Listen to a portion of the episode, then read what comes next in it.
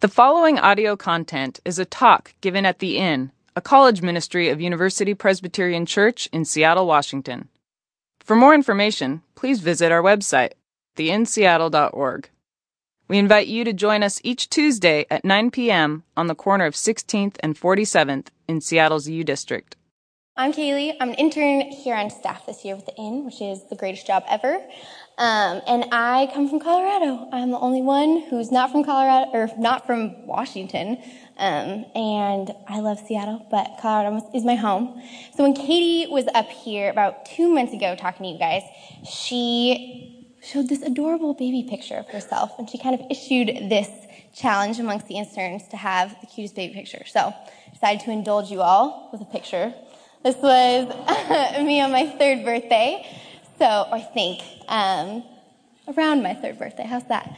Um, like I said, I came from Colorado. Um, I grew up with a really great family. They're really weird, a little bit overwhelming, but I love them.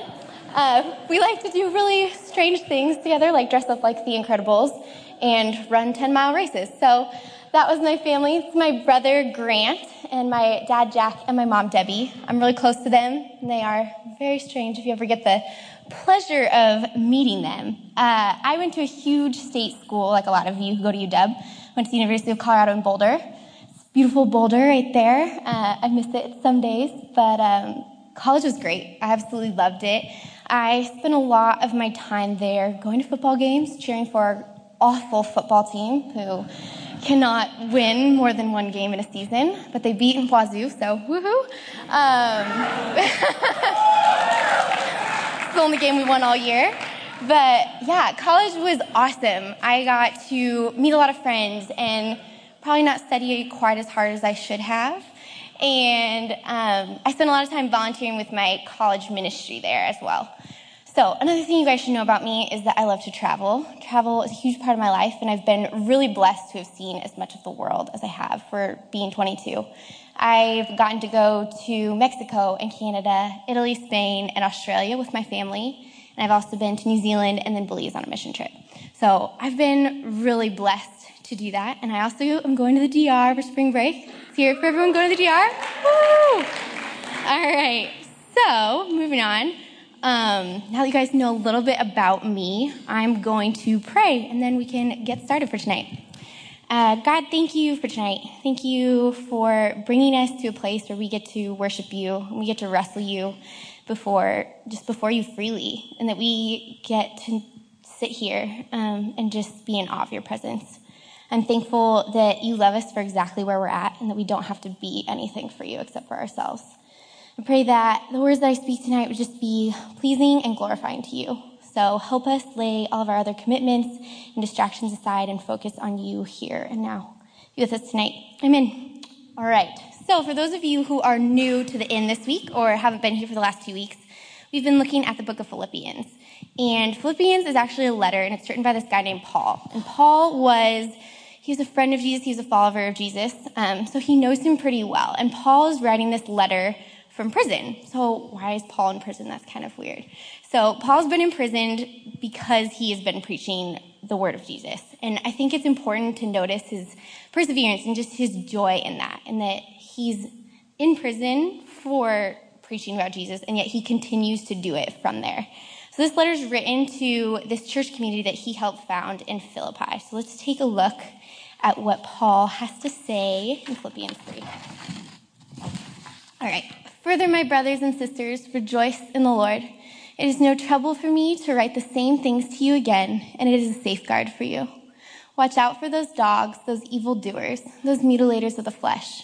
For it is we who are the circumcision, we who serve God by his Spirit, who boast in Christ Jesus, and who put no confidence in the flesh, though I myself have reasons for such confidence. If someone else thinks they have reasons to put confidence in the flesh, I have more circumcised on the eighth day of the people of Israel of the tribe of Benjamin, a Hebrew of Hebrews, in regard to the law, a Pharisee, as for zeal, persecuting the church, as for righteousness based on the law, faultless. But whatever were gains to me, I now consider loss for the sake of Christ. What is more, I consider everything a loss because of the surpassing worth of knowing Christ Jesus my Lord for whose sake I have lost all things. I consider them garbage that I may gain Christ and be found in him, not having a righteousness of my own that comes from the law, but that which is through faith in Christ, the righteousness that comes from God on the basis of faith. I want to know Christ. Yes, to know the power of his resurrection and participation in his sufferings, becoming like him in his death, and so somehow attaining to the resurrection from the dead. All right, so that's a lot of text. So I'm going to try to break it down the best I can for you guys. So I think the first thing that is important for us to notice is that Paul says in verse 1, he says, rejoice honestly, what does Paul have to be rejoicing about? He's in prison. I'm sure he's not living a very luxurious lifestyle. But I think that he's calling the Philippians to be joyful solely because they know Christ and that it doesn't matter what our outward circumstances are, but that we find joy in Christ. So Paul goes on in verse 3 and he says, Those who truly believe in Jesus Christ do not put their confidence in the flesh, but they were to serve God by his Spirit. So if we're not if we're not putting our confidence in flesh, what are we putting our confidence in? Um, and I think that Jesus calls us to put our confidence in faith. So what is faith then? Um, in Hebrews, Paul writes that faith is confidence in what we hope for and assurance about what we do not see. So Paul's giving us quite the challenge here. I think he's saying we can put our trust in the faith or in the flesh, and in, in flesh, he's meaning in worldly things and things that we can see, tangible things. Or we can choose to go the hard route and we can put our faith in these unseen things and put our faith in the Spirit and worship God in that way. And that if we're truly following Jesus, that's what we're supposed to be doing. But it's so much easier, so much easier for us to trust these things, these worldly things that are in front of us, isn't it? Because when we can use these worldly things that are in front of us, we can control them and manipulate them to get us to this end goal that we want to be at. We can see the direct results of what we're doing. Just take studying, for example. So if you study really hard, you know that you're going to get good grades, which, can get you that internship, which can get you a job, which can get you all the, this money, right? We can trust those things. Or we can eat a certain diet, we can exercise in a certain way so that we can look a certain way, or we can act a certain way and talk a certain way so that we fit in with our peers. It's so much easier for us to sit here and trust these things that are in front of us because we can control them. But how often is it that we trust these the flesh or we trust these worldly things and that we get to this end goal and that it's not everything we thought it was? I think so many times we trust those things and we put our confidence in those things and we get there and it doesn't give us this joy that it's supposed to or that we thought that it would. Or maybe it does sometimes for this fleeting moment. We're like, yes, we finally got there. I finally got that job and it makes me so happy. But it can't sustain us. And after a while, we're back to chasing the next thing, the bigger thing, the next job or the next diet or the next fashion trend that's going to make us fit in or bring us that joy. And I think that that's why Paul calls us to not put our faith in worldly things, because he knows that it can't sustain us in the way that God can. And I'm just as guilty as anyone of putting my confidence in worldly things. Um, when I was in high school, that kind of was my world. I was living the teenage dream. Um, when I was in high school, I was the homecoming queen, and I was the valedictorian, and I was the senior class treasurer, and I was the cross country captain, and I was the high school sweethearts, and I had all these things going for me. And to an extent, yeah, they made me happy. But I also was terrified of this. If I couldn't continue to juggle all these things in my life, if I dropped one of them for one second, that I'd be completely inadequate. And I was terrified of that. Um, and my identity got so wrapped up in all of those things that when they all came crashing down, I didn't know who I was anymore. Um, and that did happen. At the end of high school, my world just kind of fell apart, and it was it was horrible. And I lost a lot of friends, and I broke up with my boyfriend who had been dating for the last four years. And I was just broken, and all those things that I had trusted in, all those worldly things, had just completely failed me. Um, so I think that's why Paul calls us and he says we can't put our confidence in these in the flesh, in these worldly things, because they can't sustain us. But Jesus calls us to put our faith in Him. And He says, if you put your faith in me, I'm going to give you things that you can't imagine. And I'm going to give you a foundation that can stand the test of time and trial versus these worldly things that can't. Um, so let me find my spot here. Okay, so Paul keeps go- going, and he says that if anyone should put confidence in the flesh, it's him. So why Paul?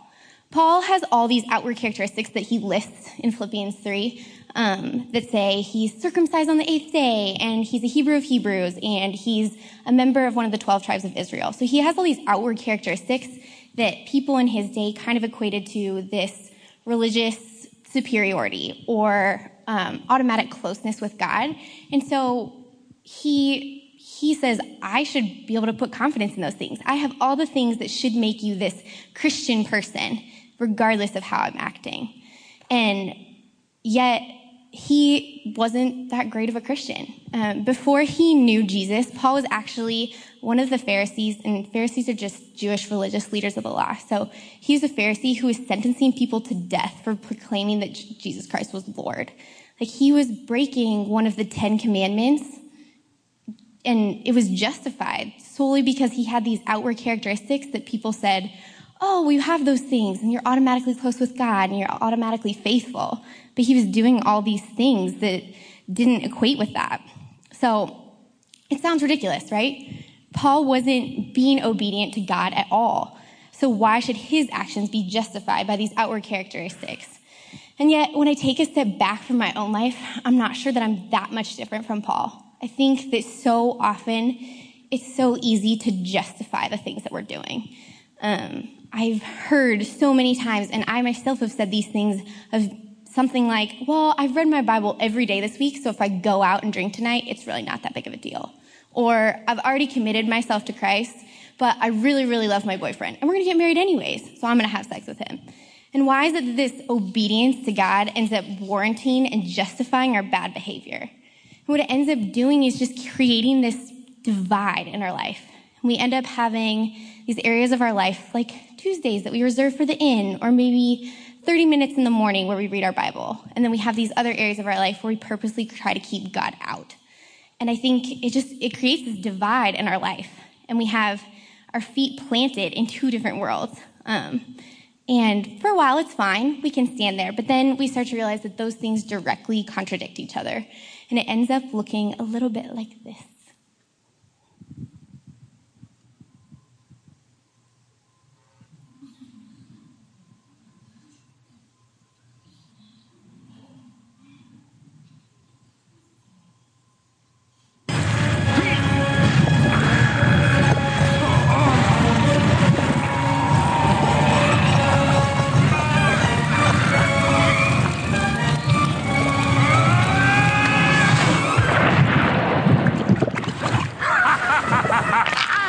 Oh, my back!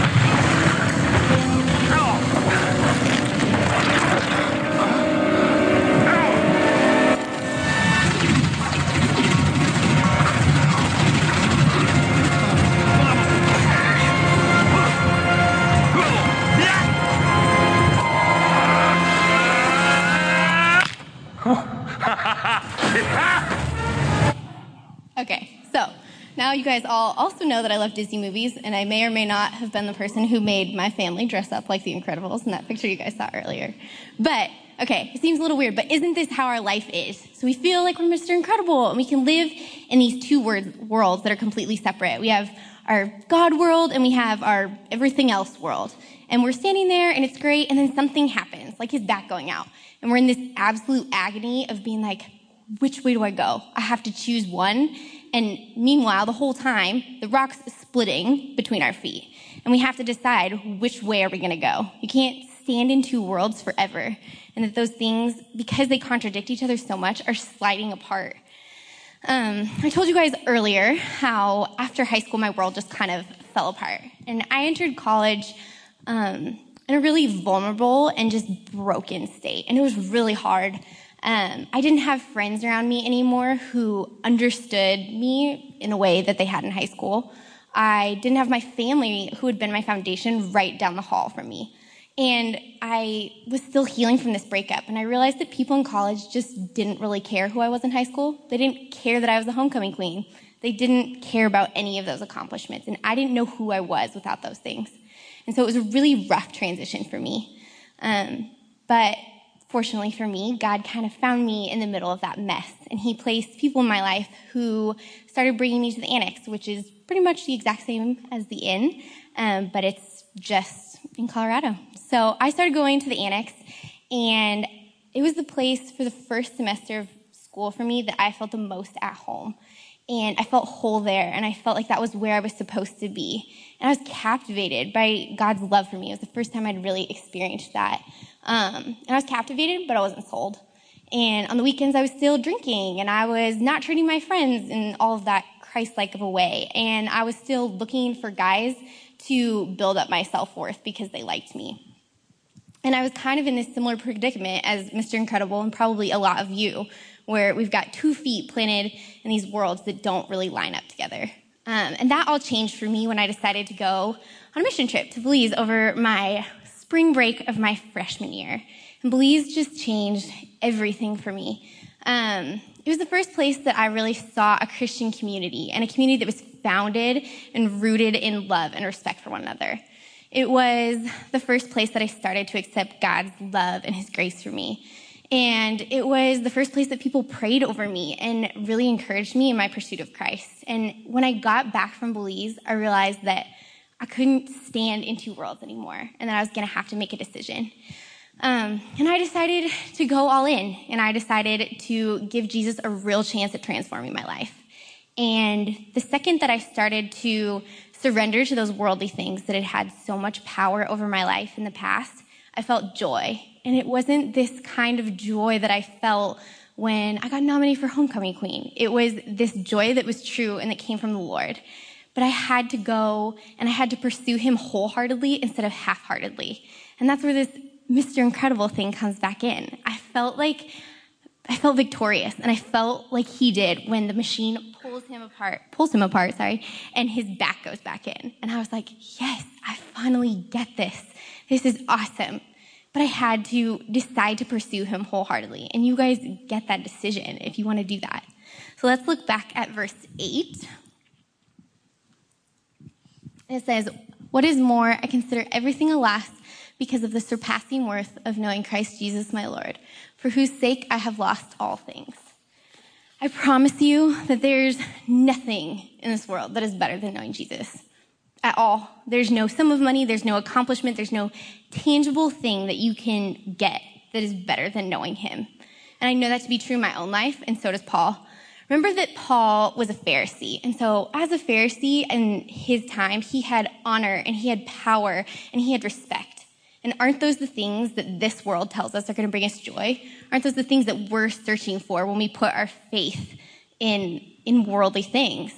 And yet he voluntarily gave up all of those things so that he could follow Christ. He gave them up knowing that he was going to go to prison. And he didn't care he knew that knowing Jesus was better than that. And thankfully for me, I didn't end up in prison for going all in with Jesus. Um, but I'd be lying to you guys if I didn't lose some things. I lost this desire to have these surface level relationships with people that were centered around alcohol. Um, I lost this pursuit to have my self worth be found in guys who honestly just didn't really care about me. And I did lose some friends who just couldn't understand this new sense of freedom that I'd found in knowing Christ. But what I gained out of pursuing Jesus was so much more. I gained a community of 50 people who were committed to, per- to encouraging me in my pursuit of Christ. And I gained confidence in knowing that there's an unfailing love for me no matter what I do. And I gained healing from brokenness that I didn't even know I had. But mostly I gained this solid place to land that I know isn't, isn't gonna split between my feet like it did before. But I had it, I had to decide to pursue, and I had to go all in. But let's look at the end of Paul's letter.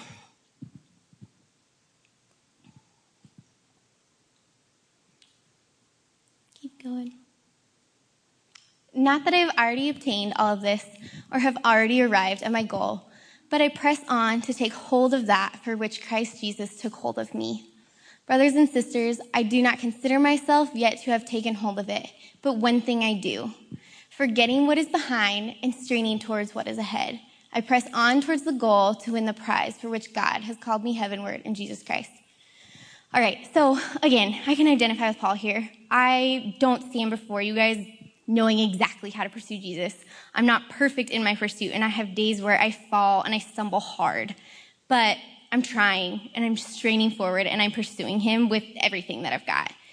But it wasn't always that way. Um, I definitely messed it up a couple of times. And sometimes, af- sometime after I decided that I was going to go on with Jesus, I, my Christian high, as I like to call it, kind of wore off.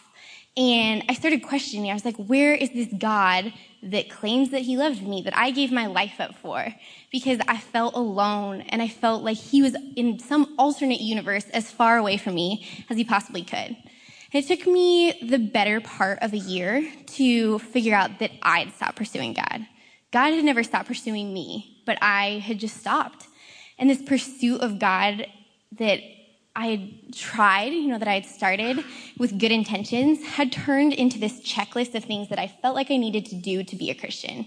So I was reading my Bible. I read it every single morning, but not once was I ever trying to apply the scripture to my life and seeing how it would affect me if I did. And I was in a core group, but I was never engaged in conversation. I was never willing to be open enough and vulnerable, vulnerable enough to actually get something out of it. And I said that I would pray for my friends in the midst of their struggles, but I rarely followed through. I just stopped pursuing God altogether. And faith is an active process. We can't just sit back and expect that it's going to happen to us. I think that we constantly have to be straining ahead and moving ahead and pushing ourselves, just like Paul calls us to.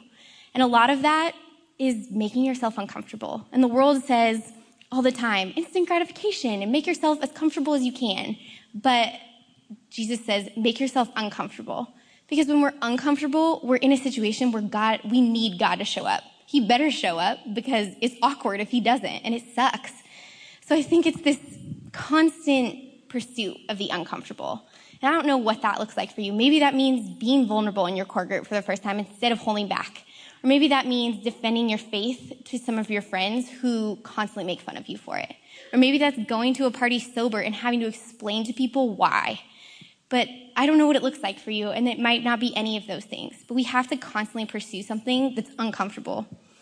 So when I realized that I was stuck, that I had stopped pursuing God and I was kind of stagnant in my faith, I realized that I needed to make myself uncomfortable. Um, and that uncomfortable place for me was New Zealand. Um, and I decided to study abroad. And most people go into study abroad thinking, this is going to be great. I'm so excited to be away from home and meet new people and see new things. And that just wasn't how I felt at all. Um, I felt like God was holding my hand and dragging me while I dug my heels in. And I honestly went into that experience expecting it to be hell, which is ridiculous. But that, for me, New Zealand was the most uncomfortable place I could have been. Uh, I was 7,500 miles away from home for six months with no way to get back. Um, and so that was uncomfortable. And I was away from my family and away from my boyfriend and away from this community that I just depended on on a daily basis to sustain me. And I didn't have those things there. So I didn't really have a choice. I had to expect God to show up and I had to lean into his promises for me, and I had to know that he loves me enough and knows my heart and knows what I need. Um, and during that time, God didn't just show up. God honestly blew me out of the water in the ways that he provided for me and he showed his love for me. Um, I had an awesome group of friends who were Christians who pushed me and encouraged me and traveled with me around the whole country. And I, I got this new sense of confidence in being alone that I'd never had before. And I got visits from my family and from my boyfriend. But the thing that I got the most was I got this affirmation that pursuing him wholeheartedly is worth it. It's always worth it. And when we pursue Jesus wholeheartedly, when we strain ahead without looking back, we make ourselves uncomfortable, Jesus is going to show up. I promise you that he's going to show up, and he promises you that he's going to show up and he doesn't show up, just show up. He gives us more than we could possibly imagine. Um, C.S. Lewis said that there are far better things ahead than we leave behind. And I know that to be true in my own life. Um, New Zealand for me was the experience that taught me how much God's love is for me, how deep it is, how wide it is, and that He knows me better than anyone could. Um, it was wonderful, but it was hard, and I had to put myself in that really awkward place of not knowing anything and not knowing what was going to happen. But I pursued him, and ever since then, I've been pursuing him as hard as I can, and that's how I got here. And being in this internship is the best blessing in the world. Um, I get to work with all of you, and I get to work with an awesome staff, and I get to learn what it means to follow Jesus every single day. And that's awesome. And maybe pursuing him for you looks completely different, and that's great. But you have to pursue him wholeheartedly and not half heartedly. So I challenge you guys. I challenge you guys tonight to pursue him with your whole heart instead of the half hearted thing you may have been doing and to just really dive in, go all in without hesitation, and know that God's going to show up because He loves you. There's no end to His love for you. So, I'm going to wrap up, but before I do, I need everyone to stand up.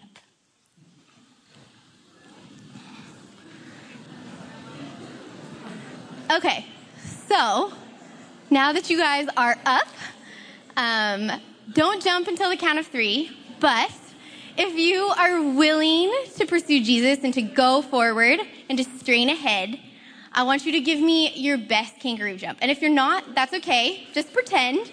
Um, all right, ready? One, two, three. okay, you guys can sit back down.